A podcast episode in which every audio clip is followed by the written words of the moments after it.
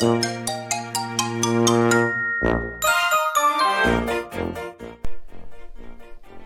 本にプロレスが来て51年。夢が叶う日。その時が来た。三沢光晴入場。はい。どうもどうもどうも。青森の兄改め青森の兄です。お兄ちゃんだよ。はいよろしくお願いします。ハワイアンチャンネルです。あのー、まあ前回プロレスネタということで初めてタイガージェットシーンのお話で、えー、言ったんですけどもこれ日本人レスラーもね、えー、忘れちゃいけないなということで、えー、これはですね、冒頭のまたいきなり始まった冒頭なんですけども、えー、日本にプロレスが入って51年、え夢が叶う日、その時が来たという、この、え心を込めて、え深く突き刺さるようなこの名台詞を放ったのはですね、あの有名な、一番有名なリングアナウンサーじゃなかったですかね、えー、新日本プロレスのケロちゃんっていう、通称がケロちゃんなので本名が分かりませんけども、ケロちゃんが、えー、すごい、えー、意気込みで、えこれをお話しして、まあ、入場した後もね、え語りをやっていくんですけども、その今日は語りの部分っていうよりか、やっぱりあのプロレスラーの存在感みたいなお話なんですけどもこの語りの後に三沢光晴がくるりくるりと一回転して歩いてくるんですけどもものすごい声援なんですよ。あの東京ドーム。まあ当時敵対してるというか全く違う団体だったプロレスリングノアの社長の三沢光晴に、えー、新日本プロレスのまあ代表とかではない長野正弘がえ声をかけて、プロデューサーということで声をかけて、えー、このマッチを東京ドームで成立させるわけですよね。え、それで、え、敵地に、敵地新日本プロレスのリングに三沢光晴が上がることになるんですけども、その時のあの、三沢コールの凄さっていうのがですね、まあなんでそこまでなったかっていうと、もともとこう、永遠に交わることのない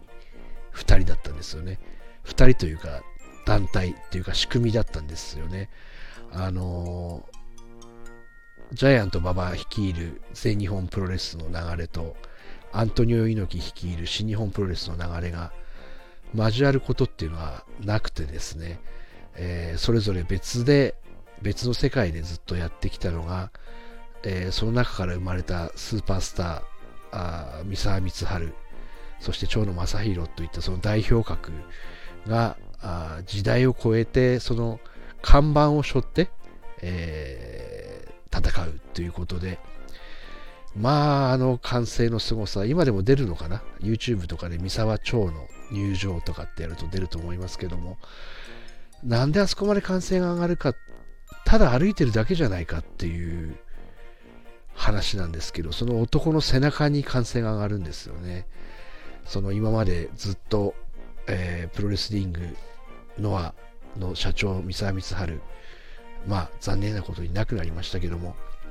その三沢が歩いてきた人生と共にこう人生を歩いてきたファンの方々は当然三沢コールだろうし、それを敵地新日本にいながらも同じプロレスファンとして見てきたえー、新日本ファンの方も三沢コールだろうし、えー、あの、ものすごい声援があったと思います。でね、対する長野ももちろん負けじじですよ。えー、チーム2000というね、えー、一番こう勢いに乗ってる時の長野のあの入場の曲で、えー、入ってきて、パフォーマンスですよね。うん、素晴らしいと思います。あの、三沢対長野の大全日本対新日本のねトップ代理戦争みたいなあの入場そして、えー、冒頭にあったケロちゃんの語りですよねいいかよく見てろって言って、えー、J リーグとかプロ野球にプロレスは負けないっていうことをこう宣言するような、